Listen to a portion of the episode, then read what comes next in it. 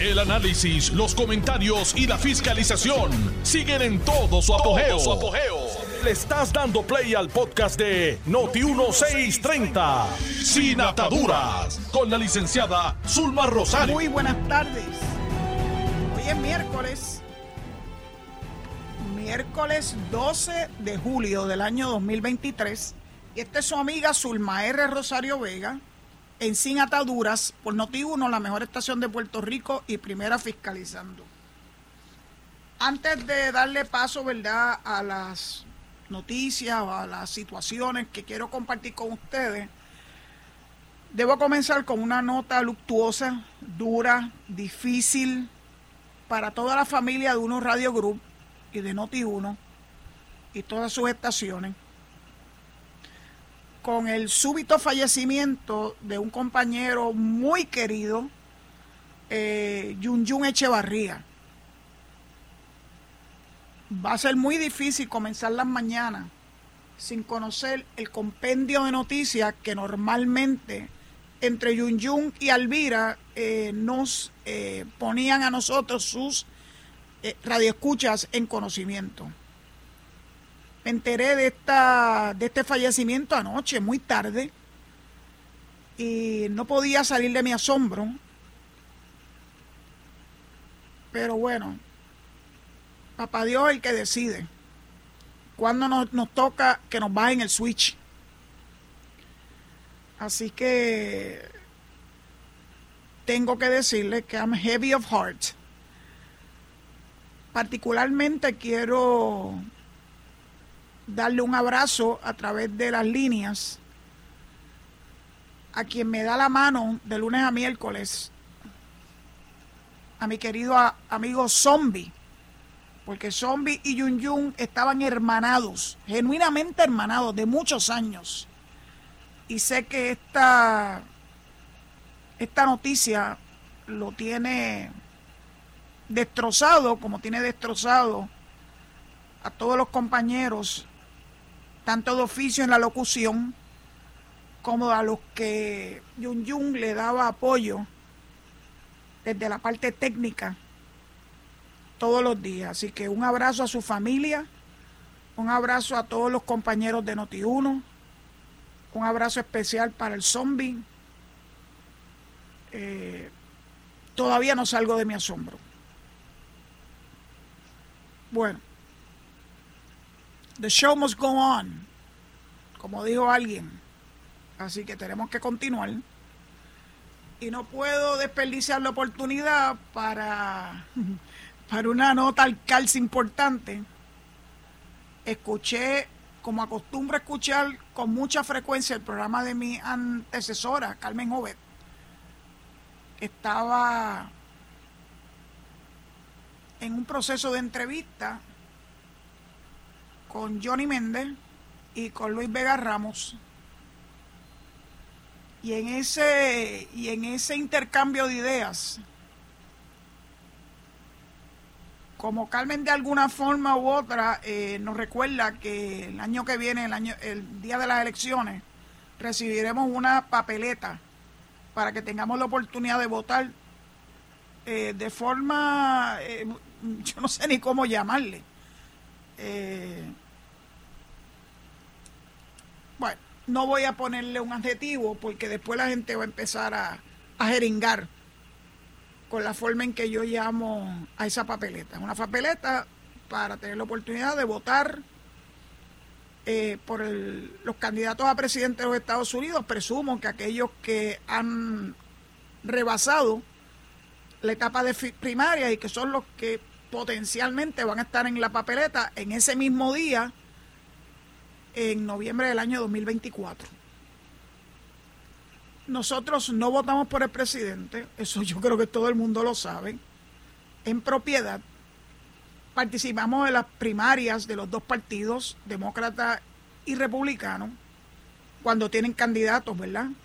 Eh, y asumen esa primera parte de una carrera hacia la presidencia mediante el proceso de primarias. Es que nosotros tenemos una relación tan particular con los Estados Unidos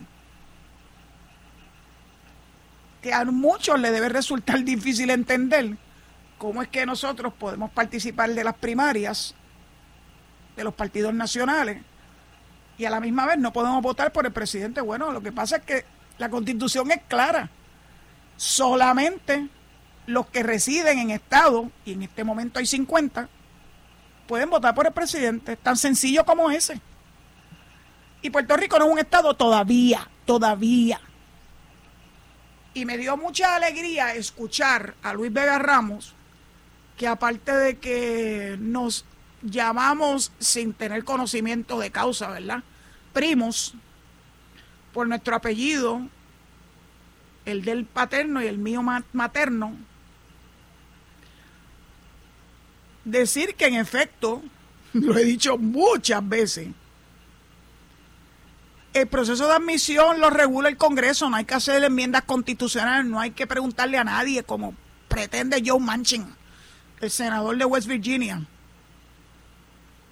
Es sencillo, ese proceso ya ha sido requete probado desde que las primeras 13 colonias se conformaron en los primeros 13 estados de la Unión Americana y el proceso de admisión ha sido siempre el mismo. Está constituido en la Constitución de los Estados Unidos. No hay que inventar nada. No hay que pedirle permiso a nadie.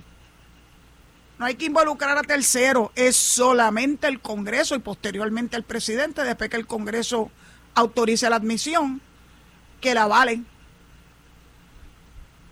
Así que Luis Vega Ramos, gracias por coincidir. No es la primera vez que coincidimos, by the way.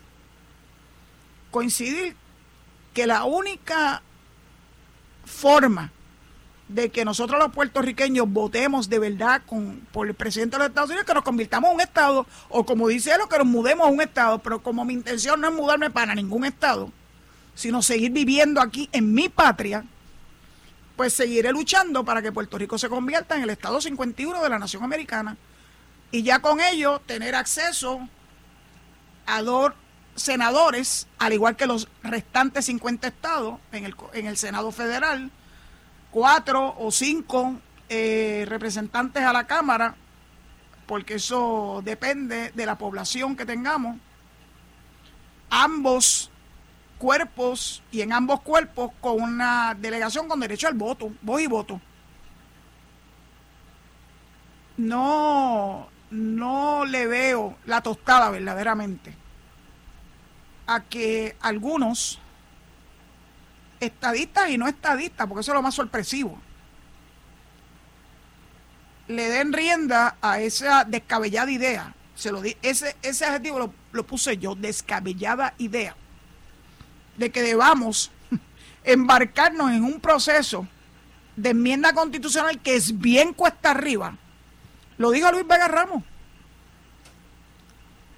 Casi imposible de rebasar y él utilizó el ejemplo que yo utilizo, el Equal Rights Amendment, que es para darle igualdad de derecho a la mujer. En un momento donde se estaba logrando muchos avances y que ya hemos tenido bastantes. Las mujeres, pero no todos los que debiéramos tener. En la década de 70, cuando yo estudiaba mi bachillerato y me involucré, en ese proceso para que finalmente se enmendara la constitución de los Estados Unidos y se aprobara el Equal Rights Amendment. Ya lo que falta es muy poquito para que se logre la, el visto bueno de las legislaturas de los estados para darle paso a esa enmienda. Ese, ese proyecto no está muerto. Algunos piensan que sí, yo digo que no. Eso depende de la voluntad del Congreso, de extender los términos, de darle nueva vida, etcétera. Difícilmente con un Congreso republicano lo vamos a lograr, pero bueno, esos son otros 20 pesos. Estamos hablando del Equal Rights Amendment. Así que para mí es un ejercicio en futilidad tratar de mover al Congreso para que propongo una enmienda a la Constitución para que los puertorriqueños que residimos aquí podamos votar por el presidente con todo lo que ello puede significar y todos los escollos eh, que se van a, vamos a tener en ese proceso que yo insisto que es totalmente fútil. Yo prefiero que nos enfoquemos en la lucha que llevamos en el Congreso para lograr que Puerto Rico, en primera instancia, pueda, con el aval del Congreso, votar conforme lo estableció el HR 8393 y lo reitera el HR 2757, votar por tres fórmulas no coloniales, no territoriales, debidamente definidas, y que entonces el pueblo de Puerto Rico, mediante el ejercicio libre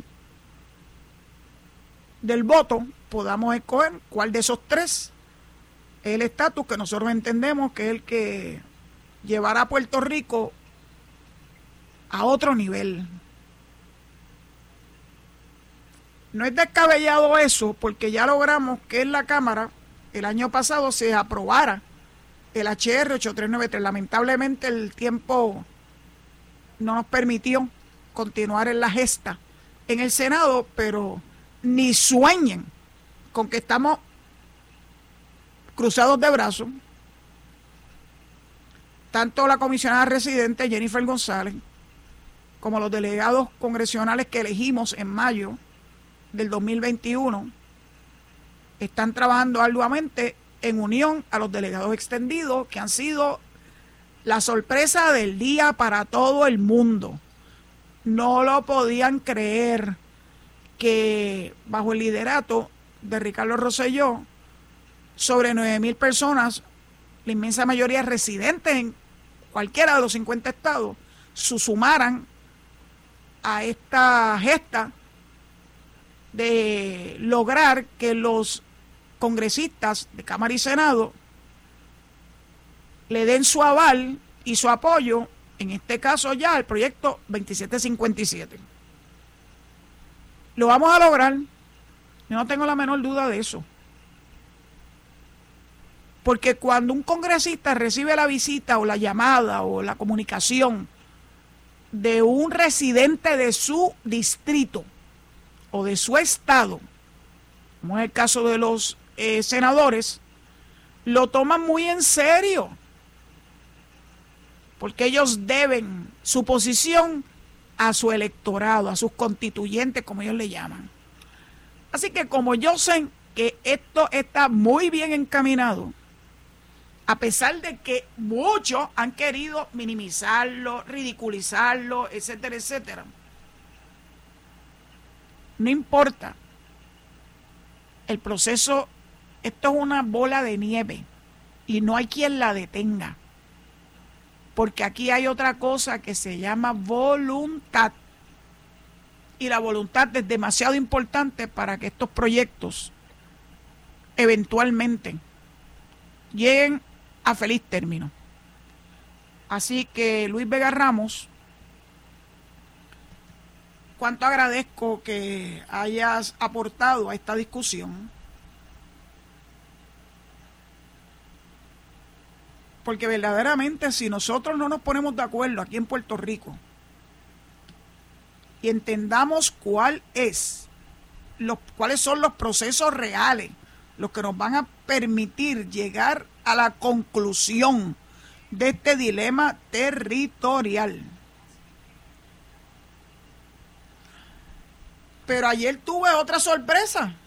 Y bueno, todos los días me deparan sorpresas. Ustedes saben que yo he, sido consistente en reconocer a Jorge Colbert Toro como una persona que yo respeto, y respectivamente que tengamos algunas ideas que no son afines. Pero ayer, durante el transcurso de su despedida del programa Jugando Pelotadura, ya que ahora ya regresa Ferdinand Pérez, cosa que me da una enorme alegría. Pero Le Colbert mencionó, porque alguien le dijo, bueno, pero no te, aunque te vayas de jugando pelotadura, tal vez pudiera ir a alguno de los otros programas eh, magníficos de los que tiene Noti1 y le mencionaron el de Luis Dávila Colón, mi querido hermano, en su programa en la midilla de 12 a 2. Y Jorge la aprovechó para decir que la obra que bajo la tutela y liderazgo de Luis realizamos tres estudiantes de derecho y que logramos que fuera publicada por el editorial de la Universidad de Puerto Rico, Breakthrough from Colonialism, que él la está utilizando eh, como bibliografía, que la está utilizando como parte de su proceso de redacción de su tesis. Y la reconoció como una obra única en su clase. Y que esto lo diga una persona que sabemos que es popular, estadolibrista y que reconozca, reconozca nuestra obra. Yo fui una parte muy importante de ella, fui la senior researcher, investigadora y redactora. Así que gracias Jorge. Eh, honrar honra. Y yo creo que eso es algo que tenemos todos en un momento dado. Reconocer a los demás, aunque no estemos completamente de acuerdo o no seamos totalmente afines en nuestras posturas, en nuestra política. Así que gracias a Jorge, gracias a Luis Vega Ramos.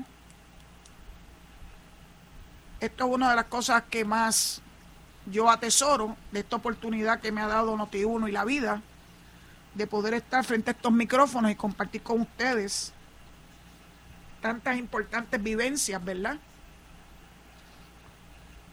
De hecho, ayer Dagmar, un abrazo para ella, mencionó que está en el umbral o llegó a los 69 años. Y yo la felicité y le dije, bueno, a mí lo que me falta es un chinchín. Dos semanas más. Y llego a ese número mágico. Estoy loca con la posibilidad de que lleguemos a ese séptimo, séptimo piso el año próximo. Bueno, vamos a hablar un poquito de noticias, de noticias muy positivas.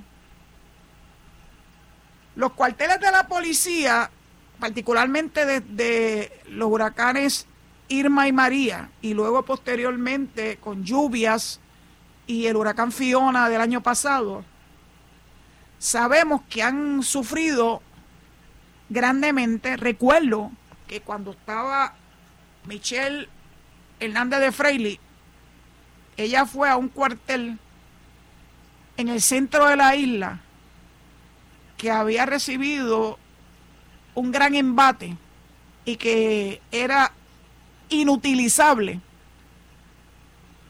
por los daños sufridos en el mismo. Pero ese no era el único. Muchísimos cuarteles han sufrido grandes daños. Y entonces no se puede minimizar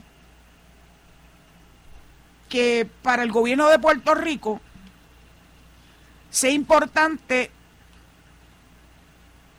invertir, en este caso, 46.4 millones a través de la Autoridad de Edificios Públicos para remodelar ocho cuarteles de la policía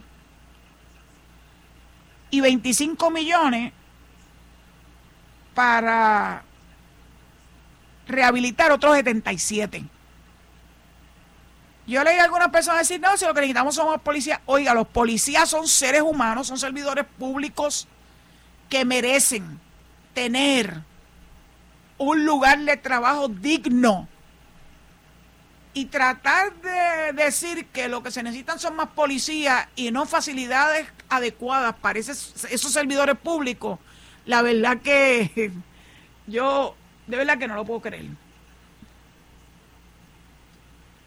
a esta gente, a mucha gente en Puerto Rico, no importa lo que uno haga, siempre van a tener algo que decir negativo. Pues yo hablo de lo positivo, no siempre todo es positivo, pero esto es positivo y hay que reconocerlo. Así que son 46.4 millones para remodelar ocho cuarteles y 25 millones para reparar, rehabilitar la planta física, pintar 77 otros cuarteles, 77 cuarteles adicionales. Obras que se ejecutarán durante este año fiscal. Este año fiscal comenzó el primero de julio, hace apenas unos días, y culmina el 30 de junio del año 2024. Así que felicidades a la Autoridad de Edificios Públicos, felicidades al gobierno de Puerto Rico por esta inyección importante de fondos. Los cuarteles que van a ser eh, trabajados son el de Cabo Rojo. Sí, el de Cabo Rojo que está todo hecho un desastre. No por culpa de los policías, por culpa de la infraestructura, la planta física. El de San Lorenzo, el de Loíza, el de Juan Domingo en Guainabo, el de Aybonito, el Lumacao, la Comandancia, Comerío y San Agustín en Puerta de Tierra. Son 20 millones de fondos ARPA y 25 millones del Puerto Rico Trust Fund, más 1.4 millones para rehabilitar el cuartel de Vieques. Yo creo que en toda la historia de la policía se ha inyectado una cantidad tan grande para remodelar, reparar o poner en condiciones la planta física de los cuarteles de la policía. Pues, ¿qué les puedo yo decir? Yo creo que de esto es que se trata. Y entonces, vamos a hablar un ratito nuevamente de la designada secretaria de Educación, que ya es secretaria de Educación, por haber sido nombrada en receso, así que puede, como les dije ayer, actuar con entera autoridad sin tener que esperar al proceso de confirmación del Senado de Puerto Rico, que no va a ocurrir hasta, hasta agosto, que es cuando comienza nuevamente la próxima y última sesión ordinaria. Bueno, no es la última, la última va a ser la del la de enero del 2024, porque en agosto del 2024 ya no va a haber sesión ordinaria por ser año de elecciones. Así que nos quedan dos sesiones de la legislatura para muchísimos proyectos que se quedaron en el tintero y para avalar los nombramientos que el gobernador ha seguido haciendo a pesar de los obstáculos de la legislatura. Pues me encantó leer poco más de la historia de la doctora Yanira Raíces Vega, que es Vega también. Primero porque lleva 24 años en el departamento. 24 años en el departamento. No llegó como paracaídas. Tiene la experiencia que le da haber vivido y sufrido desde ser maestra hasta ser superintendente de, de la región. Así que si alguien conoce el sistema es la doctora Raíces Vega. Todo el mundo le entrevistó, todos los eh, periódicos le han dado algún giro distinto a sus entrevistas. A mí me gustó mucho la entrevista que le hizo el Nuevo Día porque en la misma habla de sus prioridades. Tiene una trayectoria de 24 años, 24 años en el departamento.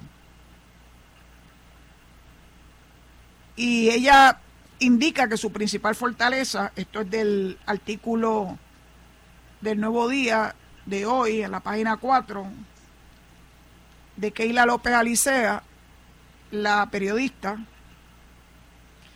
que dice que su principal fortaleza para ocupar el cargo de secretaria es precisamente el conocimiento que tiene de cómo operan las estructuras que forman parte del sistema público de enseñanza. Las conoce desde adentro.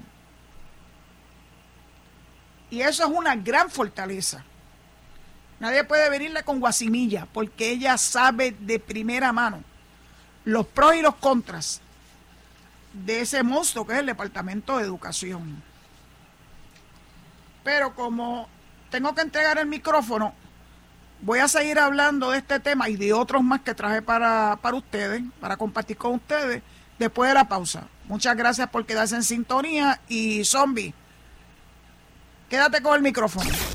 Estás escuchando el podcast de Sin Atadura. Sin Atadura. Con la licenciada Zulma Rosario.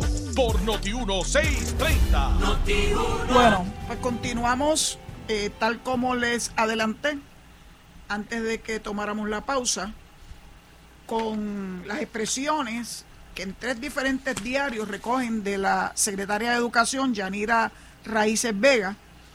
Eh, me encanta saber que tiene 24 años de experiencia en el departamento, que viene de una familia de educadores, así que la educación para ella es lo prioritario. Hay unas expresiones con relación a lo de la política, y ella de forma muy valiente dijo, yo soy educadora y como todos tengo mi ideal. La política tiene su espacio, en unos contextos, pero yo soy sobre todo una pedagoga. Como superintendente de la región de Bayamón, selecciona empleados a base de su capacidad y no de su afiliación política. Y además dice, el 95% de los empleados del Departamento de Educación son empleados de carrera. Se quedan ahí, llueve, trueno, ventea hasta que llegue su edad de retiro. O, si Dios no lo quiere, ¿verdad? Eh, se metan en algún lío y terminen fuera de su trabajo. Pero el 95% son empleados de carrera.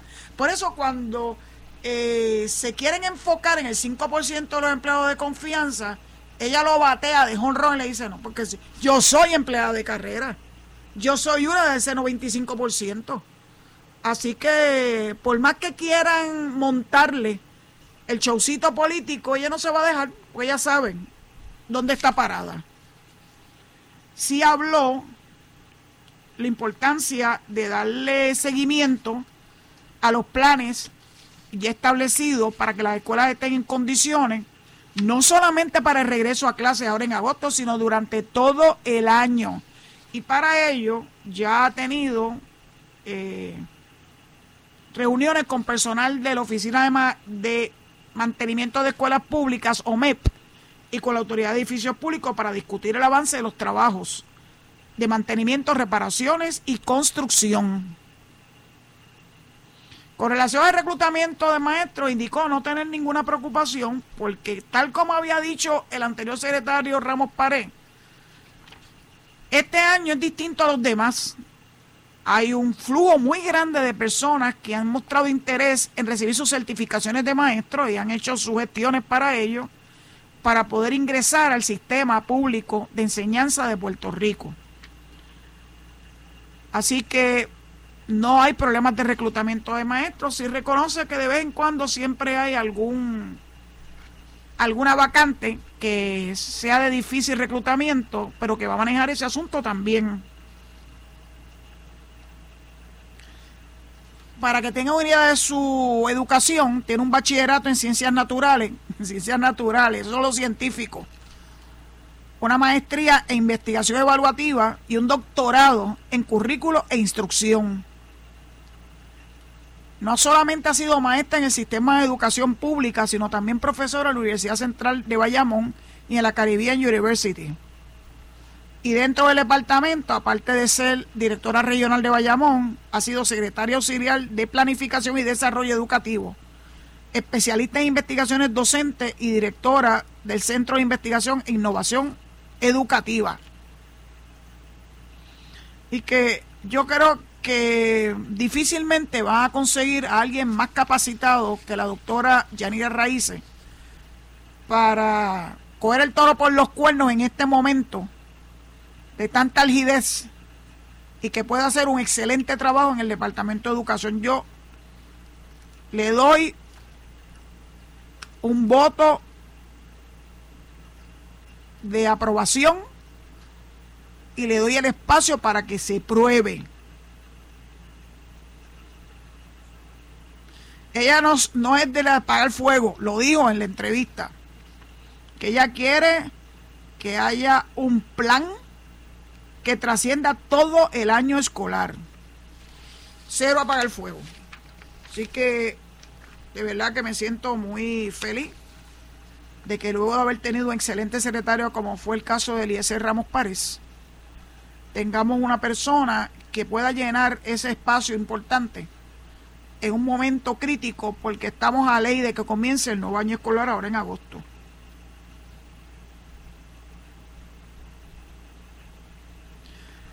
En la entrevista que le hace Primera Hora, también hoy, de la periodista Frances Rosario, dijo que pondrá en funciones todas las capacidades que ha logrado forjar dentro de la agencia, especialmente como planificadora.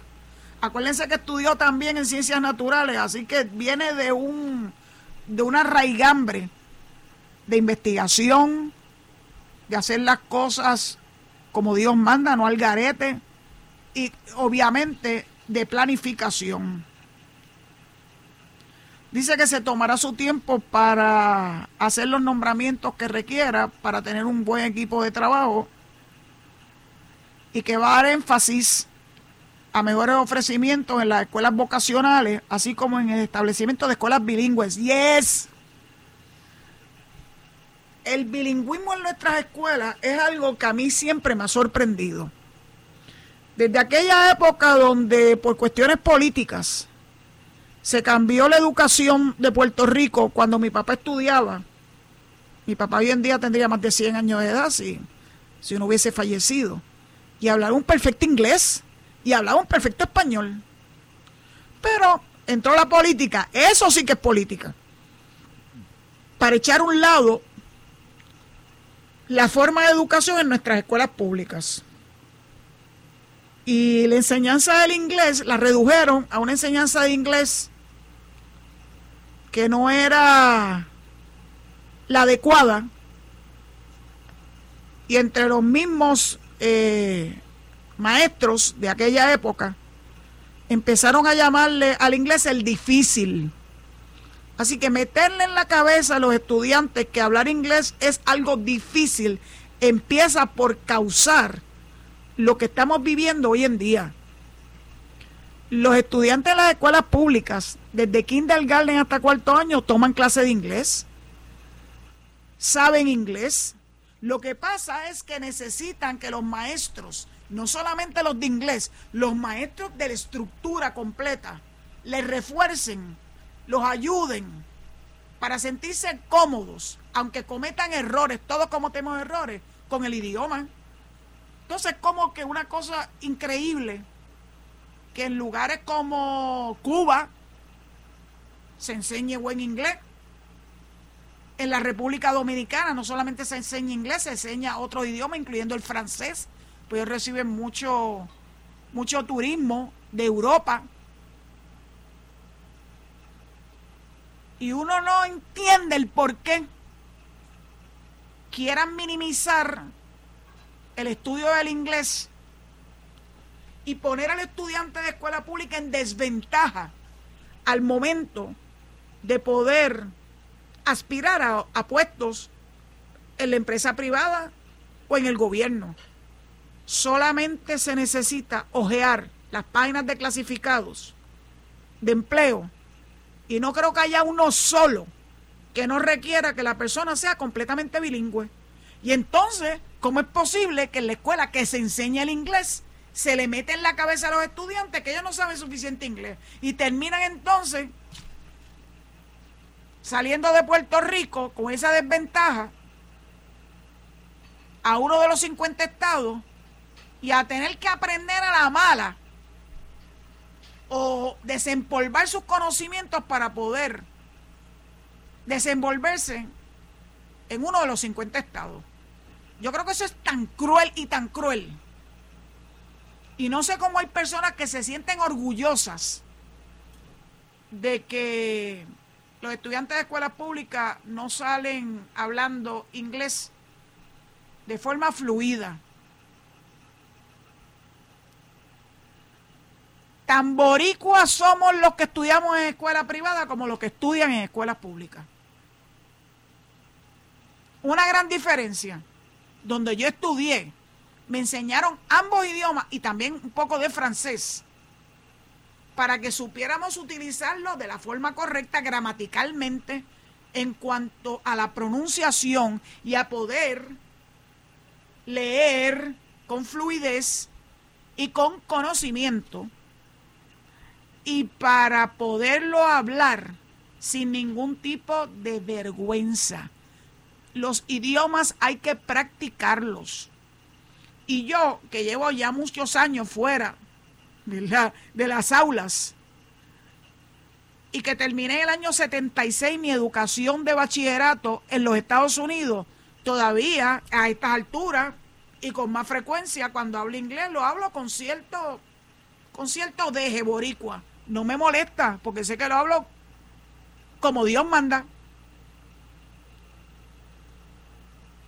La gramática es importante. Poder establecer una oración como Dios manda poder leer y comprensión de lectura. Y mira que nos hacían leer libros todos los veranos. Teníamos que leer por lo menos cuatro o cinco libros en inglés para que demostráramos, número uno, mejoría en vocabulario y sobre todas las cosas, poder demostrar que habíamos leído no como el papagayo, sino con comprensión de lectura. Y claro que las escuelas bilingües, que ya han existido en el pasado, pero las sacaron del currículo por cuestiones políticas, porque haya, ha habido momentos en que en el Departamento de Educación la gente que lo ha dirigido prefieren darle énfasis a sus particulares preferencias políticas y no a la importancia de educar a sus estudiantes incomprensible, ¿verdad? Bueno, pero esa es la realidad. Esa es la realidad. Más sin embargo, si vamos a una escuela especializada, el inglés se da como Dios manda, salen bien bilingües. Mis tres sobrinas estudiaron en escuelas públicas la mayor parte del tiempo. Julio Sola en Villanevares, Sotero Figueroa en University y la High especializada en ciencias y matemáticas en University Gardens y son completamente bilingües. Así que no es cuestión de que no se pueda hacer, se hace. Lo que son las escuelas como el CROEM en Mayagüez han demostrado ser unas escuelas extraordinarias y bilingües y son parte del sistema de educación pública. ¿Qué pasa con las demás? Las Montessori también. ¿Y qué pasa con las demás? Yo creo que es una cuestión de voluntad. Y yo espero que esta secretaria, que es producto del sistema de educación pública, que lleva 24 años en el mismo, le dé verdaderamente el énfasis necesario para que los estudiantes de las escuelas públicas salgan preparados. Preparados, es lo menos que uno espera, ¿verdad? Del sistema de educación pública, que yo no quiero oír más que le digan, el que más presupuesto tiene, sí, el que más presupuesto tiene, el más grande. Nadie tiene el número de estudiantes que tiene el Departamento de Educación Pública en un departamento.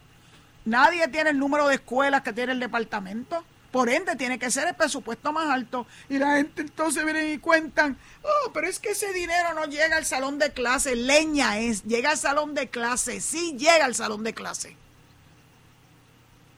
Ahora, ¿cómo se utiliza? ¿Qué supervisión hay? Para que se le dé el mejor uso a ese dinero, ah, bueno, ahora, estamos hablando. Esos son otros 20 pesos. Y yo estoy segura que la secretaria Raíces Vega, que viene del sistema, que ha sido superintendente de escuela en la región de Bayamón, va a estar muy pendiente de que ese dinero no solamente llegue físicamente el dinero y que haya mucho, mucha infraestructura, y que haya este, los libros, eh, el internet, etcétera, etcétera, sino que le den el uso adecuado. Yo confío en ella y espero que ustedes también. ella dice que haber sido superintendente es estar en el fil. O sea, que es persona de manda y va.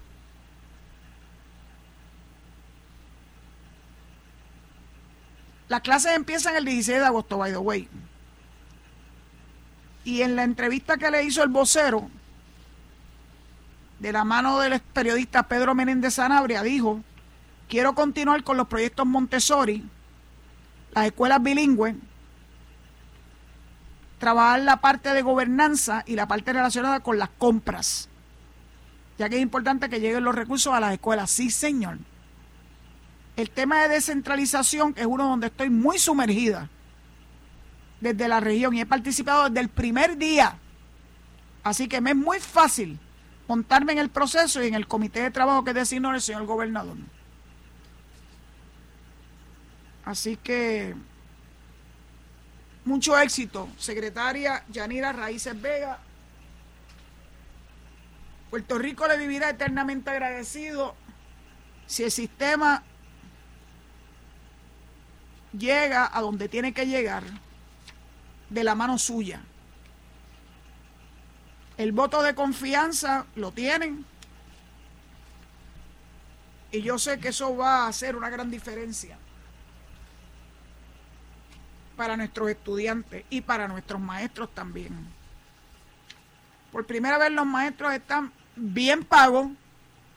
Se le ha dado los aumentos de sueldo más grandes en la historia de Puerto Rico. Así que ya el issue de remuneración ya está rebasado. Ahora quiero cambiar de tema porque esto está muy interesante. Una de las cosas donde la doctora Raíces participó es con la clase confinada. Y hoy sale una entrevista que me ha llenado de mucha, mucha, mucha alegría y quiero compartirla con ustedes, que es sobre Camilo José Arango. Ya con ese nombre nada, más ya tiene un nombre de autor. Fue galardonado en el certamen literario Sentipensar los Derechos Humanos, que es un proyecto de la Universidad de Puerto Rico donde él obtuvo, siendo confinado, su bachillerato en el programa de bachillerato de estudios generales y personas confinadas de la Universidad de Puerto Rico. Él y una confinada de nombre Josmar Maldonado participaron en este certamen. En el caso de él, dos de sus obras fueron premiadas. La Caracola del Derecho y de la calle a la cárcel, un paso es. En categoría de poemas y cuentos y compitió y fue evaluado por dos jurados diferentes. Y estas son unas expresiones importantes que dice los barrotes privan libertades, pero demostrando, demostrado ha quedado también que estos no privan los pensamientos y que las alas de la creatividad los sobrepasan. Este recluso de nombre Camilo José Arango, como les dije hace unos minutos, tiene 34 años y resultó convicto eh, cuando tenía 19 años. Él y su madre alegan que es inocente. Pero lo importante es que ha sabido utilizar bien el tiempo detrás de los barrotes.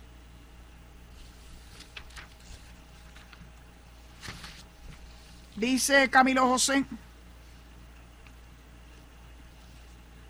que quiero expresar mi agradecimiento a la Universidad de Puerto Rico y al Departamento de Corrección y Rehabilitación que hicieron posible que yo hiciera una carrera universitaria, eh, universitaria estando preso y que pudiera participar en este evento.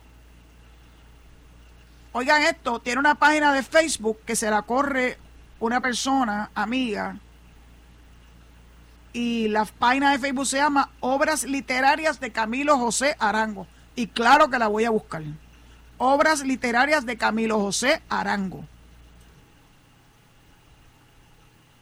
Tiene todavía varias obras sin publicar, entre ellas antologías, una novela y mucha poesía. Tiene una cadena perpetua. su mamá, que vive fuera de Puerto Rico porque está cuidando a su vez a su madre, que está encamada, es maestra de profesión. Y dice que su hijo es muy perfeccionista y que de fue a través de su papá quien heredó la vena de escritor. Repasa una y otra vez sus obras antes de ponerle punto final. Es perfeccionista, eso me gusta. Así que creo que el poder compartir con ustedes una historia de éxito, a pesar de que no va a salir, tiene una perpetua. Lleva 15 años, tiene 34, fue convicto a los 19. Si es una perpetua, por lo menos va a tener que cumplir 50 años. Duro.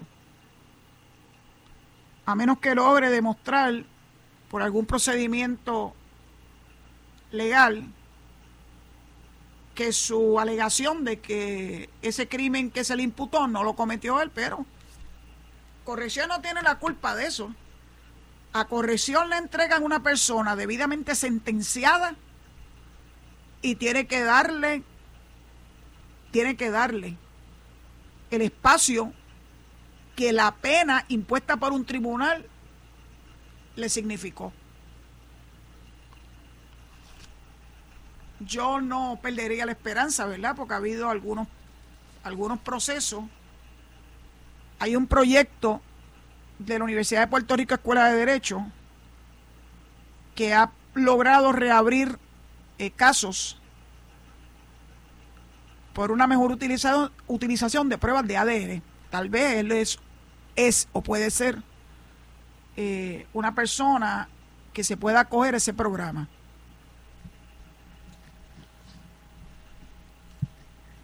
Bueno, ya creo que tengo que entregar el micrófono. Yo no sé cómo es que el tiempo pasa tan rápido.